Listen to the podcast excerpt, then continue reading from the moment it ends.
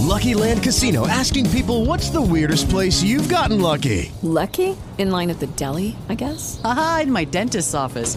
More than once, actually. Do I have to say? Yes, you do. In the car before my kids' PTA meeting. Really? Yes. Excuse me, what's the weirdest place you've gotten lucky? I never win and tell. Well, there you have it. You can get lucky anywhere playing at LuckyLandSlots.com. Play for free right now. Are you feeling lucky? No purchase necessary. Void where prohibited by law. 18 plus. Terms and conditions apply. See website for details. With Lucky Land slots, you can get lucky just about anywhere. Dearly beloved, we are gathered here today to. Has anyone seen the bride and groom? Sorry, sorry, we're here. We were getting lucky in the limo and we lost track of time.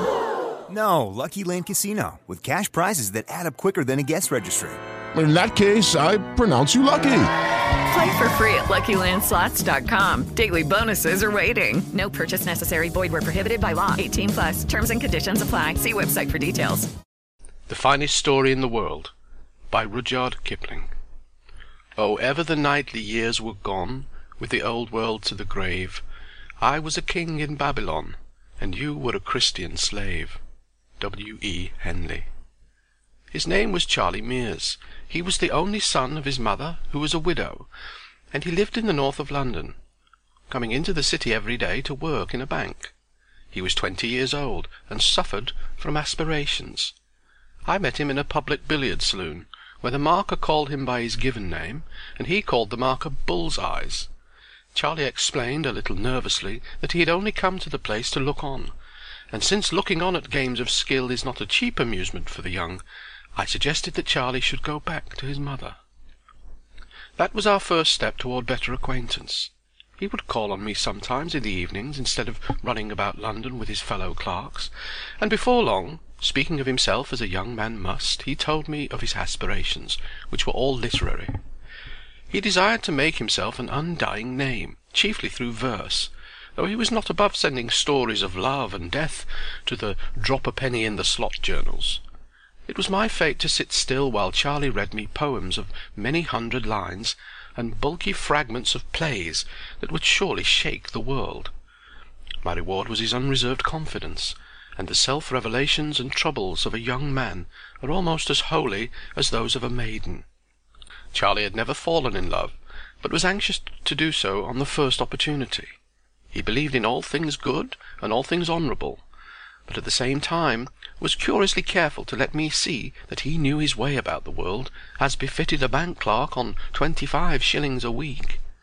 He rhymed dove with love, and moon with June, and devoutly believed that they had never been so rhymed before. The long lame gaps in his plays he filled up with hasty words of apology and description, and swept on, seeing all that he intended to do so clearly that he esteemed it already done, and turned to me for applause. I fancy that his mother did not encourage his aspirations, and I know that his writing table at home was the edge of a washstand. This he told me almost at the outset of our acquaintance, when he was ravaging my bookshelves, and a little before I was implored to speak the truth as to his chances of writing something really great, you know. Maybe I encouraged him too much, for one night he called on me, his eyes flaming with excitement, and said breathlessly, "Do you mind? Can you let me stay here and write all evening? I, won't interrupt you. I won't, really. There's no place for me to write in at my mother's." "What's the trouble?" I said, knowing well what the trouble was. "I've a notion in my head that would make the most splendid story that was ever written. Do let me write it out here. It's such a notion." There was no resisting the appeal. I set him a table. He hardly thanked me, but plunged into the work at once. For half an hour the pen scratched without stopping. Then Charlie sighed and tugged his hair. The scratching grew slower. There were more erasures, and at last ceased. The finest story in the world would not come forth. "It looks such awful rot now," he said mournfully. "And yet it seemed so good when I was thinking about it. What's wrong?" I could not dishearten him by saying the truth, so I answered, "Perhaps you don't feel in the mood for writing." "Yes, I do except when I look at this stuff. Ugh!" "Read me what you've done," I said. He read, and it was wondrous bad, and he paused at all the specially turgid sentences, expecting a little approval, for he was proud of those sentences, as I knew he would be. It needs compression, I suggested, cautiously. Oh, I hate cutting my things down. I don't think you could alter a word here without spoiling the sense. It reads better aloud than when I was writing it. Charlie, you're suffering from an alarming disease afflicting a numerous class. Put the thing by, and tackle it again in a week. I want to do it at once. What do you think of it? How can I judge from a half-written tale? Tell me the story as it lies in your head. Charlie told, and in the telling there was everything that his ignorance had so carefully prevented from escaping into the written word.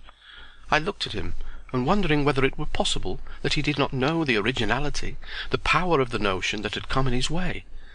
It was distinctly a notion among notions. Men had been puffed up with pride by notions not a tithe as excellent and practicable. But Charlie babbled on serenely, interrupting the current of pure fancy with samples of horrible sentences that he purposed to use. I heard him out to the end.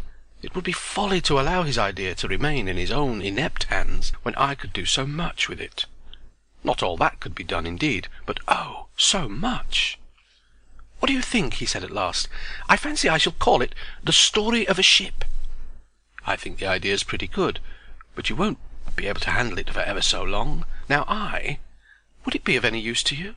Would you care to take it? I should be proud, said Charlie promptly. There are few things sweeter in this world than the guileless, hot-headed, intemperate, open admiration of a junior.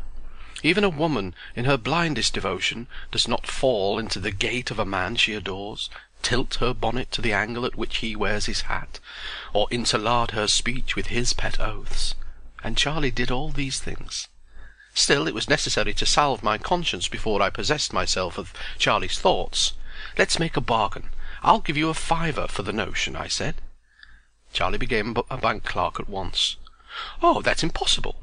Between two pals, you know, if I may call you so, and speaking as a man of the world, I couldn't. Take the notion if it's any use to you. I've heaps more. He had. None knew this better than I, but they were the notions of other men. Look at it as a matter of business, between men of the world, I returned. Five pounds will buy you any number of poetry books. Business is business, and you may be sure I shouldn't give that price unless—" "Oh, if you put it that way," said Charlie, visibly moved by the thought of the books. The bargain was clinched, with an agreement that he should at, at unstated intervals come to me with all the notions that he possessed, should have a table of his own to write at, and unquestioned right to inflict upon me all his poems and fragments of poems. Then I said, "Now tell me how you came by this idea." "Came by itself?" Charlie's eyes opened a little. "Yes, but you told me a great deal about the hero that you must have read before somewhere." "I haven't any time for reading, except when you let me sit here, and on Sundays I'm on my bicycle or down the river all day. There's nothing wrong about the hero, is there?" "Tell me again and I shall understand clearly. You say that your hero went pirating. How did he live? He was on the lower deck of this ship thing that I was telling you about. What sort of ship? It was the kind rowed with oars, and the sea spurts through the oar holes, and the men row sitting up to their knees in water. Then there's a bench running down between the two lines of oars, and an overseer with a whip walks up and down the bench to make the men work. How do you know that? It's in the table. There's a rope running overhead, looped to the upper deck, for the overseer to catch hold of when the ship rolls. When the overseer misses the rope once and falls among the rowers, remember the hero laughs at him and gets licked for it. He's chained to his oar, of course, the hero. How is he chained? With an iron band round his waist, fixed to the bench he sits on, and a sort of handcuff on his left wrist, chaining him to the oar. He's on the lower deck where the worst men are sent, and the only light comes from the hatchways and through the oar holes. Can't you imagine the sunlight just squeezing through between the handle and the hole, and wobbling about as the ship moves? I can, but I can't imagine your imagining it. How could it be any other way? Now you listen to me. The long oars on the upper deck are managed by four men to each bench, the lower ones by three, and the lowest of all by two. Remember it's quite dark on the lowest deck, and all the men there go mad. When a man dies at his oar on that deck he isn't thrown overboard, but cut up in his chains and stuffed through the oar hole in little pieces. Why? I demanded, amazed, not so much at the information as the tone of command in which it was flung out. To save trouble and to frighten the others. It needs two overseers to drag a man's body up to the top deck, and if the men at the lower deck oars were left alone, of course they'd stop rowing, and try to pull up the benches by all standing up together in their chains. You've a most provident imagination. Where have you been reading about galleys and galley slaves? Nowhere that I remember. I row a little when I get the chance, but perhaps, if you say so, I may have read something. He went away shortly afterwards to deal with booksellers, and I wondered how a bank clerk aged twenty could put into my hands with a profligate abundance of detail, all given with absolute assurance, the story of extravagant and bloodthirsty adventure, riot, piracy, and death in unnamed seas. He led his hero a desperate dance through revolt against the overseas to command a ship of his own, and ultimate establishment of a kingdom on an island somewhere in the sea, you know; and, delighted with my paltry five pounds, had gone out to buy the notions of other men, that these might teach him how to write. I had the consolation of knowing that this notion was mine by right of purchase, and I thought that I could make something of it. When next he came to me he was drunk, royally drunk on many poets, for the first time revealed to him. His pupils were dilated, his words tumbled over each other, and he wrapped himself in quotations. Most of all, he was drunk with Longfellow. "Isn't it splendid? Isn't it superb?" he cried, after hasty greetings. "Listen to this. Wouldst thou, so the helmsman answered, know the secret of the sea, only those who brave its dangers comprehend its mystery. By gum! Only those who brave its dangers comprehend its mystery, he repeated twenty times, walking up and down the room and forgetting me. But I can understand it too, he said to himself. I don't know how to thank you for that fiver. And this, listen. I remember the black wharves and the ships, and the sea tides tossing free, and the Spanish sailors with bearded lips, and the beauty and mystery of the ships, and the magic of the sea. I haven't braved any dangers, but I feel as if I knew all about it. You certainly seem to have a grip of the sea. Have you ever seen it? When I was a little chap I went to Brighton once. We used to live in Coventry, though, before we came to London. I never saw it. When descends on the Atlantic the gigantic storm wind of the equinox. He shook me by the shoulder to make me understand the passion that was shaking himself. When that storm comes, he continued, I think that all the oars in the ship that I was talking about get broken, and the rowers have their chests smashed in by the bucking oar heads. By the way, have you done anything with that notion of mine yet? No, I was waiting to hear more of it from you. Tell me how in the world you're so certain about the fittings of the ship. You know nothing of ships. I don't know. It's as real as anything to me until I try to write it down. I was thinking about it only last night in bed after you'd loaned me Treasure Island, and I made up a whole lot of new things to go into the story. What sort of things? About the food the men ate, rotten figs and black beans and wine in a skin bag passed from bench to bench. Was the ship built so long ago as that? As what? I don't know whether it was long ago or not. It's only a notion. But sometimes it seems just as real as if it was true. Do I bother you with talking about it? Not in the least. Did you make up anything else? Yes, but it's nonsense. Charlie flushed a little. Never mind, let's hear about it. Well, I was thinking over the story, and after a while I got out of bed and wrote down on a piece of paper the sort of stuff the men might be supposed to scratch on their oars with the edges of their handcuffs. It seemed to make the thing more lifelike. It is so real to me, you know. Have you the paper on you? Yes, but what's the use of showing it? It's only a lot of scratches.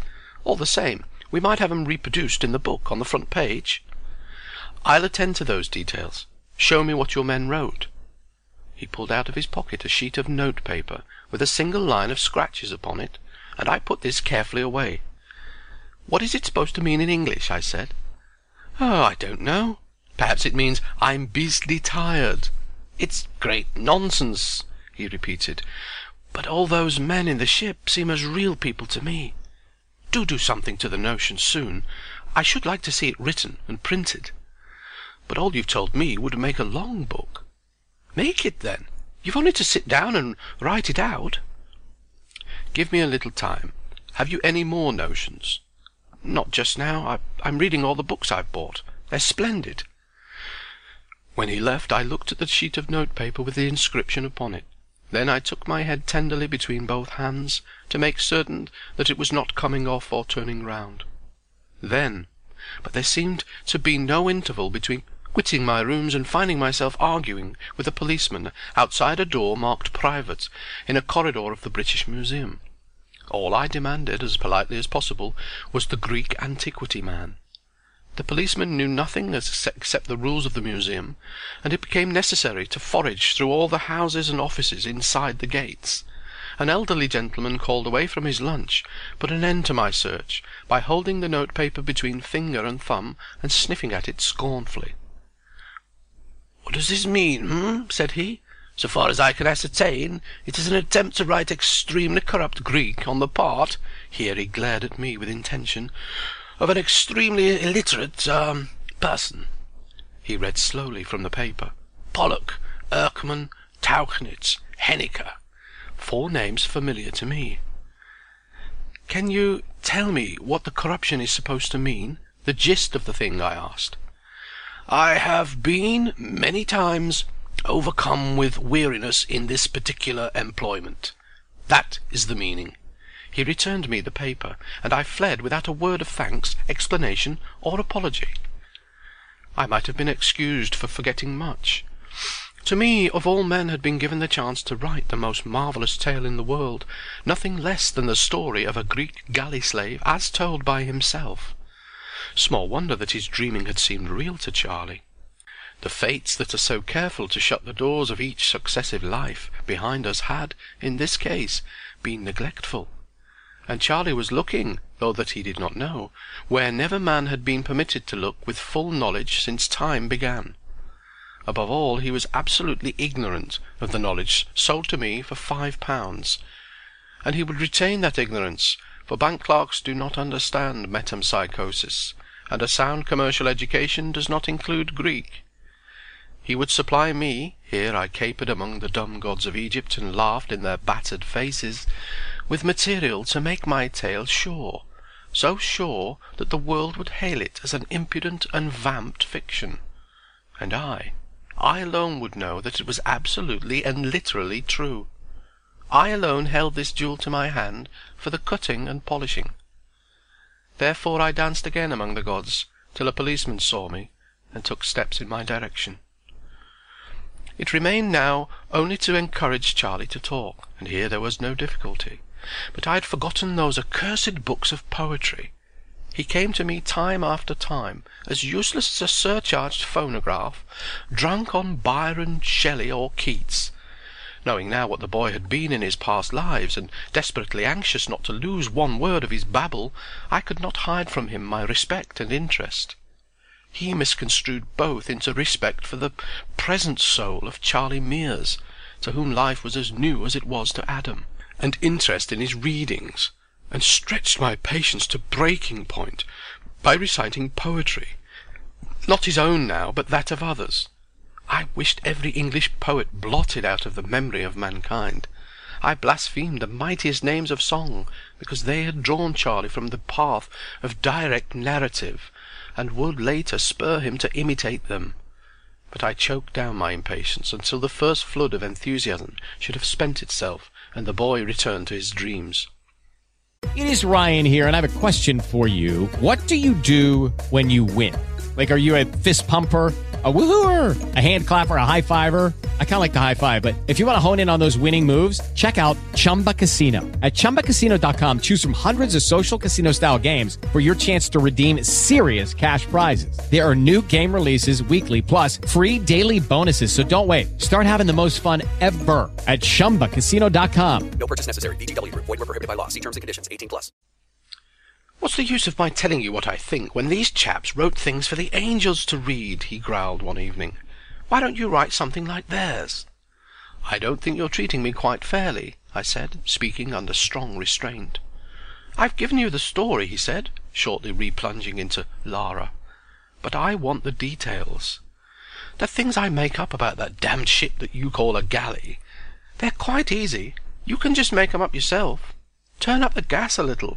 I want to go on reading." I could have broken the gas globe over his head for his amazing stupidity. I could indeed make up things for myself, did I only know what Charlie did not know that he knew. But since the doors were shut behind me I could only wait his youthful pleasure, and strive to keep him in good temper. One minute's want of guard might spoil a priceless revelation. Now and again he would toss his books aside. He kept them in my rooms, for his mother would have been shocked at the waste of good money had she seen them, and launched into his sea dreams. Again I cursed all the poets of England.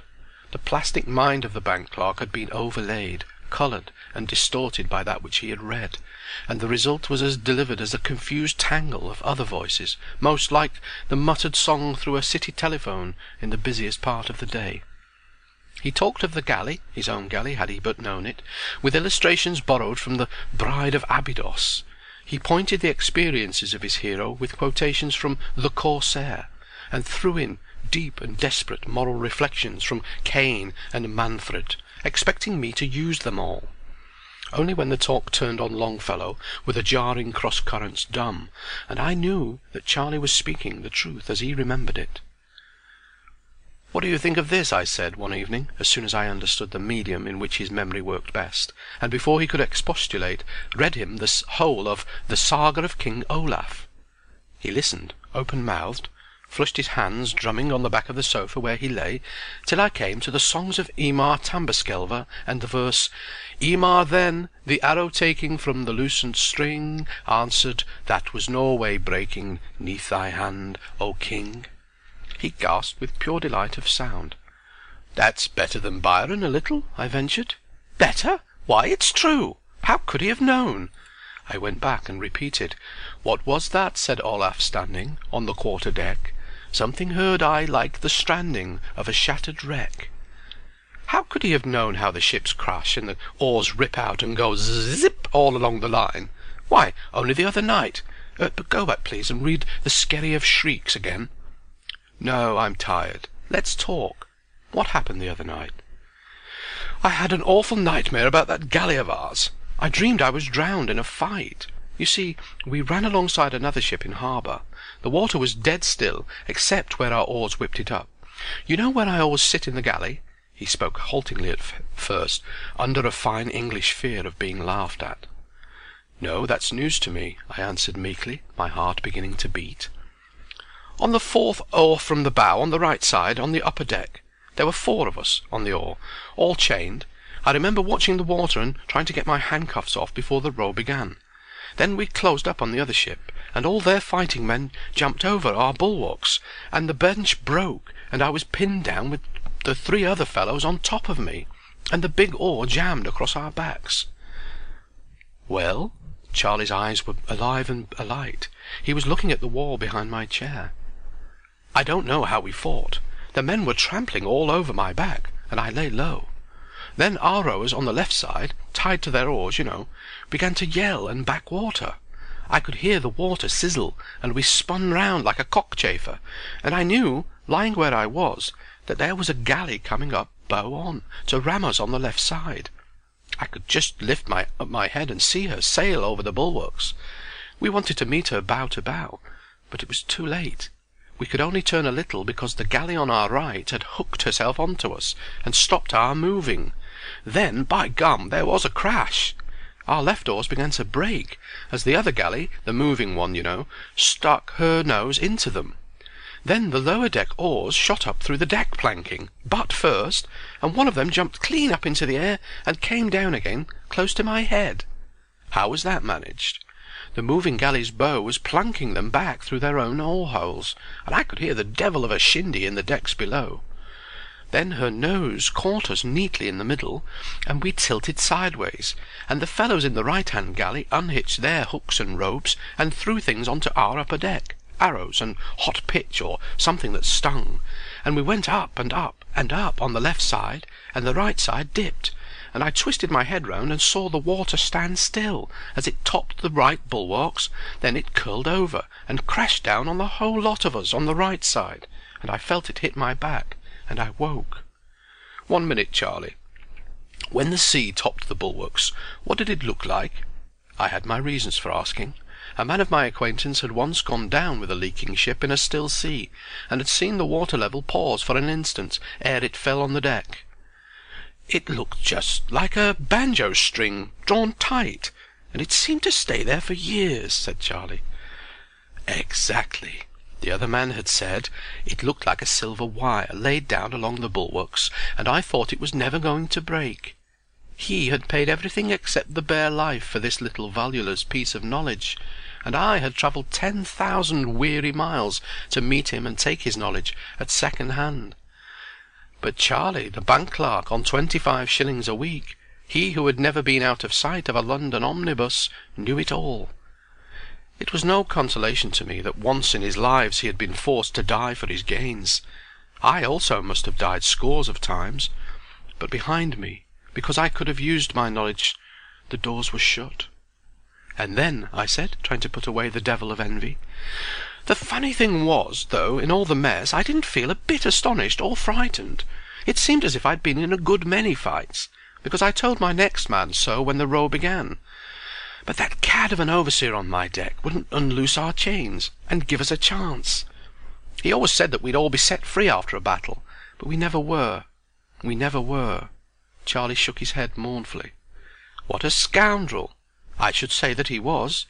He never gave us enough to eat, and sometimes we were so thirsty that we used to drink salt water. I can taste that salt water still. Now tell me something about the harbour where the fight was fought. I didn't dream about that. I know it was a harbour, though, because we were tied up to a ring on a white wall, and all the face of the stone under water was covered with wood to prevent our ram getting chipped when the tide made us rock. That's curious. Our hero commanded the galley, didn't he? Didn't he just? He stood by the bows and shouted like a good 'un. He was the man who killed the overseer. But you were all drowned together, Charlie, weren't you? I can't make that fit quite, he said, with a puzzled look. The galley must have gone down with all hands, and yet I fancy that the hero went on living afterward. Perhaps he climbed into the attacking ship. I wouldn't see that, of course. I was dead, you know. He shivered slightly and protested that he could remember no more. I did not press him further, but to satisfy myself that he lay in ignorance of the workings of his own mind, deliberately introduced him to Mortimer Collins's Transmigration, and gave him a sketch of the plot before he opened the pages. "What rot it all is!" he said, frankly, at the end of an hour. "I don't understand his nonsense about the red planet Mars and the king, and the rest of it. Chuck me the Longfellow again." I handed him the book and wrote out as much as I could remember of his description of the sea fight, appealing to him from time to time for confirmation of fact or detail. He would answer without raising his eyes from the book, as assuredly as though all his knowledge lay before Flint on the printed page. I spoke under the normal key of my voice, that the current might not be broken, and I know that he was not aware of what he was saying, for his thoughts were out on the sea with Longfellow. "Charlie," I asked, "when the rowers on the galleys mutinied, how did they kill their overseers?" "Tore up the benches and brained 'em. That happened when a heavy sea was running. An overseer on the lower deck slipped from the centre plank and fell among the rowers. They choked him to death against the side of the ship with their chained hands, quite quietly, and it was too dark for the other overseer to see what had happened. When he was asked, he was pulled down too and choked, and the lower deck fought their way up deck by deck, with the pieces of the broken benches banging behind 'em. How they howled! And what happened after that? I don't know. The hero went away, red hair and red beard and all. That was after he had captured our galley, I think. The sound of my voice irritated him, and he motioned slightly with his left hand as a man does when interruption jars. "You never told me he was red-headed before, or that he captured your galley," I said, after a discreet interval. Charlie did not raise his eyes. "He was as red as a red bear," said he, abstractedly. "He came from the north. They said so in the galley when he looked for rowers, not slaves, but free men. Afterwards, years and years afterward, news came from another ship, or else he came back. His lips moved in silence. He was rapturously retasting some poem before him. Where had he been, then? I was almost whispering that the sentence might come gentle to whichever section of Charlie's brain was working on my behalf. To the beaches? The long and wonderful beaches, was the reply, after a minute of silence. To Furdurstrandi? I asked, tingling from head to foot. Yes, to Fodor Strandy. He pronounced the word in a new fashion. And I too saw The voice failed. "Do you know what you have said?" I shouted incautiously. He lifted his eyes, fully roused now. "No?" he snapped. "I wish you'd let a chap go on reading. Hark to this: But oh there, the old sea captain, he neither paused nor stirred Till the king listened, and then Once more took up his pen and wrote down every word. And to the king of the Saxons, in witness of the truth, Raising his noble head, he stretched his brown hand, and said, Behold this walrus tooth. By Jove, what chaps these must have been, to go sailing all over the shop, never knowing where they'd fetch to land. Ha! Charlie, I pleaded, if you'd only be sensible for a minute or two, I'll make our hero in our tale every inch as good as Othere. Umph! Longfellow wrote that poem. I don't care about writing things any more. I want to read. He was thoroughly out of tune now, and raging over my own ill luck, I left him.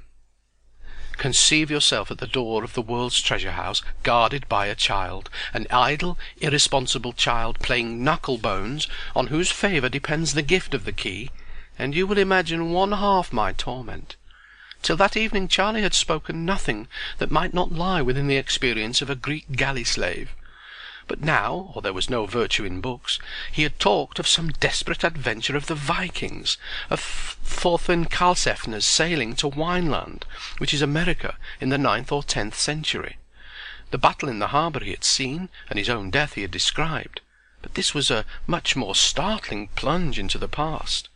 Was it possible that he had skipped half a dozen lives, and was then dimly remembering some episode of a thousand years later? It was a maddening jumble, and the worst of it was, was that Charlie Mears in his normal condition was the last person in the world to clear it up. I could only wait and watch, but I went to bed that night full of the wildest imaginings. There was nothing that was not possible if Charlie's detestable memory only held good. I might rewrite the saga of Thorfinn Karlsefne as if it had never been written before, might tell the story of the first discovery of America, myself the discoverer. But I was entirely at Charlie's mercy, and so long as there was a three and sixpenny bone volume within his reach Charlie would not tell. I dared not curse him openly. I hardly dared jog his memory, for I was dealing with the experience of a thousand years ago, told through the mouth of a boy of to-day and a boy of to-day is affected by every change of tone and gust of opinion, so that he lies even when he desires to speak the truth. I saw no more of him for nearly a week. When next I met him it was in Gracechurch Street with a bill book chained to his waist. Business took him over London Bridge, and I accompanied him. He was very full of the importance of that book and magnified it. As we passed over the Thames we paused to look at a steamer unloading great slabs of white and brown marble. A barge drifted under the steamer's stern, and a lonely cow in that barge bellowed. Charlie's face changed from the face of the bank clerk to that of an unknown and, though he would not have believed this, a much shrewder man.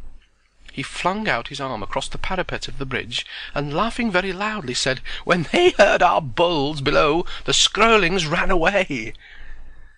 I waited only for an instant, but the barge and the cow had disappeared under the bows of the steamer before I answered.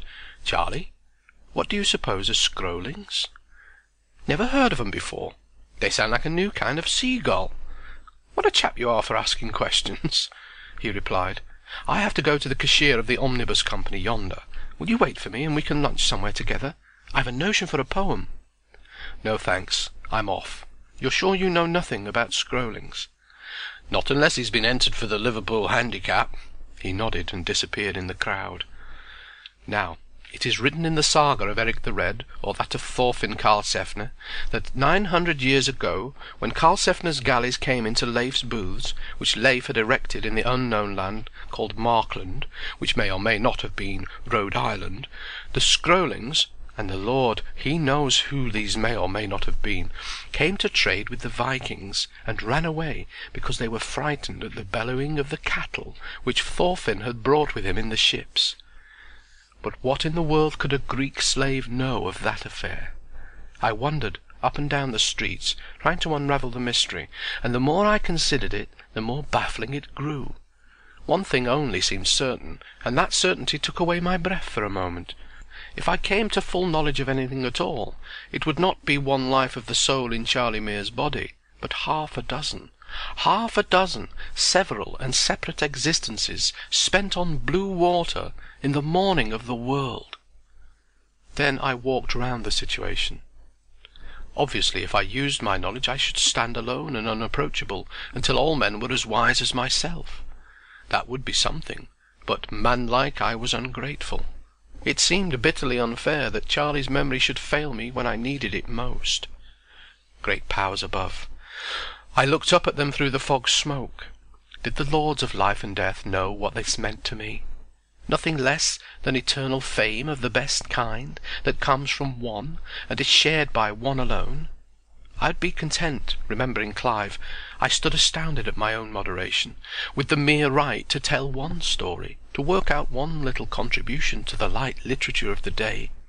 If Charlie were permitted full recollection for one hour, for sixty short minutes of existences that had extended over a thousand years, I would forego all profit and honour from all that I should make of his speech. I would take no share in the commotion that would follow through the particular corner of the earth that calls itself the world. The thing should be put forth anonymously. Nay, I would make other men believe that they had written it. They would hire bull-hided self-advertising Englishmen to bellow it abroad. Preachers would found a fresh conduct of life upon it, swearing that it was new, and that they had lifted the fear of death from all mankind. Every Orientalist in Europe would patronize it discursively with Sanskrit and Pali texts. Terrible women would invent unclean variants of the men's belief for the elevation of their sisters. Churches and religions would war over it. Between the hailing and restarting of an omnibus I foresaw the scuffles that would rise among half a dozen denominations, all professing the doctrine of the true metempsychosis as applied to the world and the new era and saw, too, the respectable English newspapers shying like frightened kine over the beautiful simplicity of the tale. The mind leaped forward a hundred, two hundred, a thousand years. I saw with sorrow that men would mutilate and garble the story, that rival creeds would turn it upside down, till, at last, the Western world, which clings to the dread of death more closely than the hope of life, would set it aside as an interesting superstition and stampede after some faith so long forgotten that it seemed altogether new. Upon this I changed the terms of the bargain that I would make with the lords of life and death. Only let me know, let me write, the story with sure knowledge that I wrote the truth, and I would burn the manuscript as a solemn sacrifice. Five minutes after the last line was written I would destroy it all, but I must be allowed to write it with absolute certainty. There was no answer. The flaming colours of an aquarium poster caught my eye, and I wondered whether it would be wise or prudent to lure Charlie into the hands of a professional mesmerist, and whether, if he were under his power, he would speak of his past lives. If he did, and if people believed him, but Charlie would be frightened and flustered, or made conceited by the interviews. In, in either case he would begin to lie, through fear or vanity. He was safest in my own hands. "They are very funny fools, your English," said a voice at my elbow, and turning round I recognized a casual acquaintance, a young Bengali law student called Grish Chunder, whose father had sent him to England to become civilized. The old man was a retired native official, and on an income of five pounds a month contrived to allow his son two hundred pounds a year, and the run of his teeth in a city where he could pretend to be the cadet of a royal house and tell stories of the brutal Indian bureaucrats who ground the faces of the poor. Grish Chunder was a young, fat, full-bodied Bengali, dressed with scrupulous care in frock coat, tall hat, light trousers, and tan gloves. But I had known him in the days when the brutal Indian government paid for his university education, and he contributed cheap sedition to Sachi Durpan, and intrigued with the wives of his schoolmates. With Lucky Land Slots, you can get lucky just about anywhere. Dearly beloved, we are gathered here today to. Has anyone seen the bride and groom? Sorry, sorry, we're here. We were getting lucky in the limo and we lost track of time. No, Lucky Land Casino, with cash prizes that add up quicker than a guest registry. In that case, I pronounce you lucky.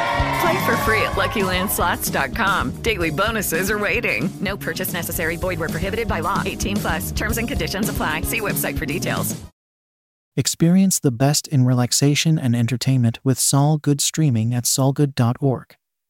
Our extensive library features hundreds of audiobooks, thousands of short stories, original podcasts, and popular sounds for sleep, meditation, and relaxation all ad free. Whether you want to escape into a good book or fall asleep to your favorite ambient sound, we have something for everyone. Go to solgood.org to start streaming and discover your new go to for entertainment and relaxation. That's S O L G O O D dot O R G. That is very funny and very foolish, he said, nodding at the poster. I'm going down to the Northbrook Club. Will you come too? I walked with him for some time. You are not well, he said. What is there in your mind? You do not talk. Grish you've been too well educated to believe in a God, haven't you? Ah, yes, here. But when I go home, I must conciliate popular superstition, and make ceremonies of purification, and my women will anoint idols, and bang up Tulsi, and feast the Purohit, and take you back into caste again, and make a good Khuttri of you again, you advanced social free-thinker. And you'll eat desi food and like it all, from the smell in the courtyard to the mustard oil over you. I shall very much like it, said Grish Chunder unguardedly. Once a Hindu, always a Hindu. But I like to know what the English think they know. I'll tell you something that one Englishman knows. It's an old tale to you. I began to tell the story of Charlie in English, but Grish Chunder put a question in the vernacular, and the history went forward naturally in the tongue best suited for its telling. After all, it could never have been told in English. Grish Chunder heard me, nodding from time to time, and then came up to my rooms, where I finished the tale. Beshak, he said philosophically, lekin dawaza banhai. Without doubt, but the door is shut. I have heard of this remembering of previous existences among my people. It is of course an old tale with us, but to happen to an Englishman, a cow-fed Malech, an outcast, by Jove, that is most peculiar. Outcast yourself, Grish Chunder. You eat cow beef every day. Let's think the thing over. The boy remembers his incarnations. Does he know that? said Grish Chunder quietly, swinging his legs as he sat at my table. He was speaking in English now. He does not know anything. Would I speak to you if he did? Go on. There is no going on at all. If you tell that to your friends, they will say you are mad, and put it in the papers. Suppose, now, you prosecute for libel. Let's leave that out of the question entirely. Is there any chance of his being made to speak? There is a chance. Oh, yes. But if he spoke, it would mean that all this world would end now. Instanto. Fall down on your head. These things are not allowed, you know. As I said, the door is shut. Not a ghost of a chance. How can there be? You are a Christian and it is forbidden to eat in your books of the tree of life, or else you would never die. How shall you all fear death, if you all know what your friend does not know that he knows? I am afraid to be kicked, but I am not afraid to die, because I know what I know. You are not afraid to be kicked, but you are afraid to die. If you were not, by God! You English would be all over the shop in an hour, upsetting the balances of power and making commotions. It would not be good. But no fear. He will remember a little and a little less, and he will call it dreams. Then he will forget altogether. When I passed my first arts examination in Calcutta, that was all in the cram book on Wordsworth. Trailing clouds of glory, you know. This seems to be an exception to the rule. There are no exceptions to rules. Some are not so hard-looking as others, but they are all the same when you touch. If this friend of yours said so and so and so and so, indicating that he remembered all his lost lives, or one piece of a lost life, he would not be in the bank another hour. He would be what you call sack, because he was mad, and they would send him to an asylum for lunatics. You can see that, my friend. Of course I can, but I wasn't thinking of him. His name need never appear in the story. Aha! I see. That story will never be written. You can try. I am going to. For your own credit and for the sake of money, of course. No, for the sake of writing the story. On my honor that will be all. Even then there is no chance. You cannot play with the gods. It is a very pretty story now. As they say, let it go on that. I mean at that. Be quick. He will not last long. How do you mean? What I say. He has never so far thought about a woman. Hasn't he, though? I remembered some of Charlie's confidences. I mean no woman has thought about him. When that comes, Boshogya, all up, I know. There are millions of women here. Housemaids, for instance. I winced at the thought of my story being ruined by a housemaid, and yet nothing was more probable. Grish grinned. Yes, also pretty girls, cousins of his house and perhaps not of his house. One kiss that he gives back again and remembers will cure all this nonsense or else. Or else what? Remember he does not know that he knows. I know that, or else, if nothing happens, he will become immersed in the trade and the financial speculations like the rest. It must be so. You can see that it must be so. But the woman will come first, I think. There was a rap at the door, and Charlie charged in impetuously. He had been released from office, and by the look in his eyes I could see that he had come over for a long talk, most probably with poems in his pockets. Charlie's poems were very wearying, but sometimes they led him to talk about the galley. Grish Chunder looked at him keenly for a minute. "I, beg your pardon," Charlie said uneasily. I, didn't know you had anyone with you." "I am going," said Grish Chunder. He drew me into the lobby as he departed. "That is your man?" he said quickly. "I tell you he will never speak all you wish. That is rot, bosh! But he would be most good to make to see things. Suppose now we pretend that it was only play." I had never seen Grish so excited. "And pour the ink pool into his hand, eh? What do you think? I tell you that he could see anything a man could see. Let me get the ink and the camphor. He is a seer, and he will tell us very many things." "He may be all you say, but I'm not going to trust him to your gods and devils." "It will not hurt him. He will only feel a little stupid and dull when he wakes up. You have seen boys look into the ink pool before." "That's the reason why I am not going to see it any more. You'd better go, Grish Chunder." He went, declaring far down the staircase that it was throwing away my only chance of looking into the future. This left me unmoved, for I was concerned with the past, and no peering of hypnotized boys into mirrors and ink pools would help me do that. But I recognized Grish point of view, and sympathized with it. "What a big black brute that was!" said Charlie when I returned to him. "Well, look here, I've just done a poem. Did it instead of playing dominoes after lunch. May I read it?" "Let me read it myself." "Then you miss the proper expression. Besides, you always make my things sound as if the rhymes were all wrong." "Read it aloud, then. You're like the rest of 'em." Charlie mouthed me his poem, and it was not much worse than the average of his verses. He had been reading his book faithfully, but he was not pleased when I told him that I preferred my Longfellow undiluted with Charlie. Then we began to go through the MS, line by line. Charlie parrying every objection and correction with, "Yes, that may be better, but you don't catch what I'm driving at." Charlie was, in one way at least, very like one kind of poet. There was a pencil scrawl at the back of the paper, and "What's that?" I said. "Oh, that's not poetry at all. It's some rot I wrote last night before I went to bed, and it was too much bother to hunt for rhymes, so I made it a sort of blank verse instead."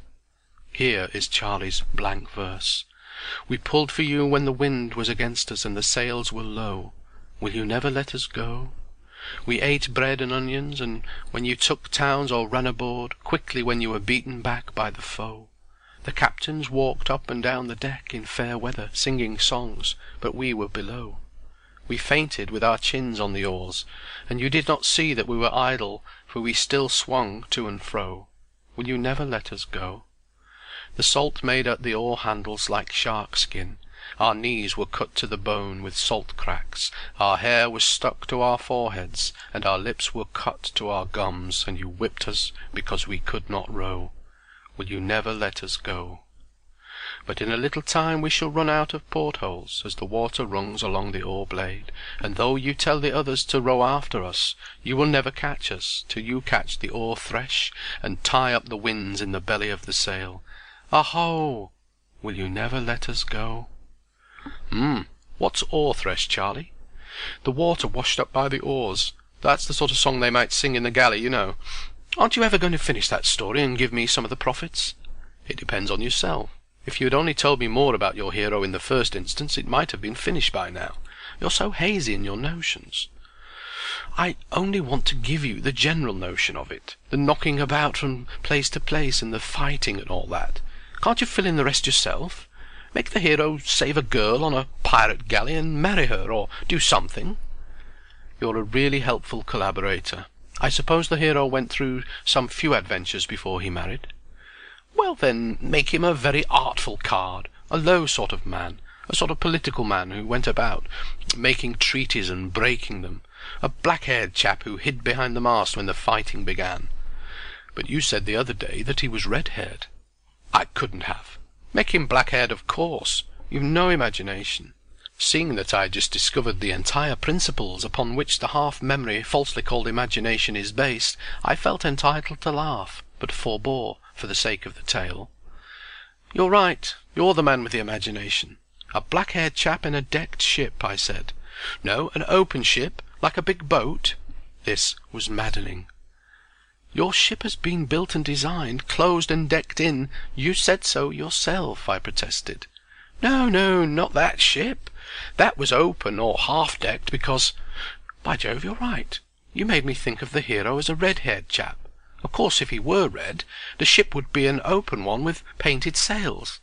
Surely I thought he would remember now that he had served in two galleys at least, in a three-decked Greek one under the black-haired political man, and again in a Viking's open sea serpent under the man red as a red bear who went to Markland. The devil prompted me to speak. Why, of course, Charlie, said I. I don't know. Are you making fun of me? The current was broken for the time being. I took up a notebook and pretended to make many entries in it. It's a pleasure to work with an imaginative chap like yourself, I said after a pause. The way that you've brought out the character of the hero is simply wonderful. Do you think so? he answered, with a pleased flush. I often tell myself that there's more in me than my... than people think. There's an enormous amount in you. Then won't you let me send an essay on the ways of bank clerks to Titbits and get the guinea prize? That wasn't exactly what I meant, old fellow. Perhaps it would be better to wait a little and go ahead with the galley story. Ah, but I shan't get the credit of that. Titbits would publish my name and address if I win. What are you grinning at? They would. I know it. Suppose you go for a walk. I want to look through my notes about our story. Now this reprehensible youth who left me, a little hurt and put back, might for aught he or I knew have been one of the crew of the Argo had certainly been slave or comrade to Thorfinn Karlsefne. Therefore he was deeply interested in guinea competitions. Remembering what Grish Chunder had said, I laughed aloud. The Lords of Life and Death would never allow Charlie Mears to speak with full knowledge of his pasts, and, I must even piece out what he told me with my own poor inventions, while Charlie wrote of the ways of bank clerks. I got together and placed on one file all my notes, and the net result was not cheering. I read them a second time. There was nothing that might not have been compiled at second hand from other people's books, except perhaps the story of the fight in the harbour. The adventures of a Viking had been written many times before. The history of a Greek galley slave was no new thing, and though I wrote both, who could challenge or confirm the accuracy of my details? I might as well tell, a tale of two thousand years hence. The Lords of Life and Death were as cunning as Grish Chunder had hinted. They would allow nothing to escape that might trouble or make easy the minds of men. Though I was convinced of this, yet I could not leave the tale alone. Exaltation followed reaction, not once, but twenty times in the next few weeks. My moods varied with the March sunlight and flying clouds. By night, or in the beauty of a spring morning, I perceived that I could write that tale and shift continents thereby. In the wet, windy afternoons I saw that the tale might indeed be written, but would be nothing more than a faked, false varnished, sham rusted piece of Wardour Street work at the end. Then I blessed Charlie in many ways, though it was no fault of his. He seemed to be busy with prize competitions, and I saw less and less of him as the weeks went by, and the earth cracked and grew ripe to spring, and the buds swelled in their sheaths. He did not care to read or talk of what he had read, and there was a new ring of self-assertion in his voice. I hardly cared to remind him of the galley when we met, but Charlie alluded to it on every occasion, always as a story from which money was to be made. "I think I deserve twenty-five per cent, don't I, at least?" he said, with a beautiful frankness. "I supplied all the ideas, didn't I?" This greediness for silver was a new side in his nature. I assumed that it had been developed in the city, where Charlie was picking up the curious nasal drawl of the underbred city man. "When the thing's done we'll talk about it. I can't make anything of it at present. Red-haired or black-haired hero are equally difficult." He was sitting by the fire staring at the red coals. "I can't understand what you find so difficult. It's all as clean as mud to me," he replied.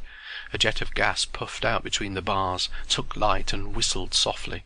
"Suppose we take the red-haired hero's adventures first, from the time that he came south to my galley and captured it, and sailed to the beaches."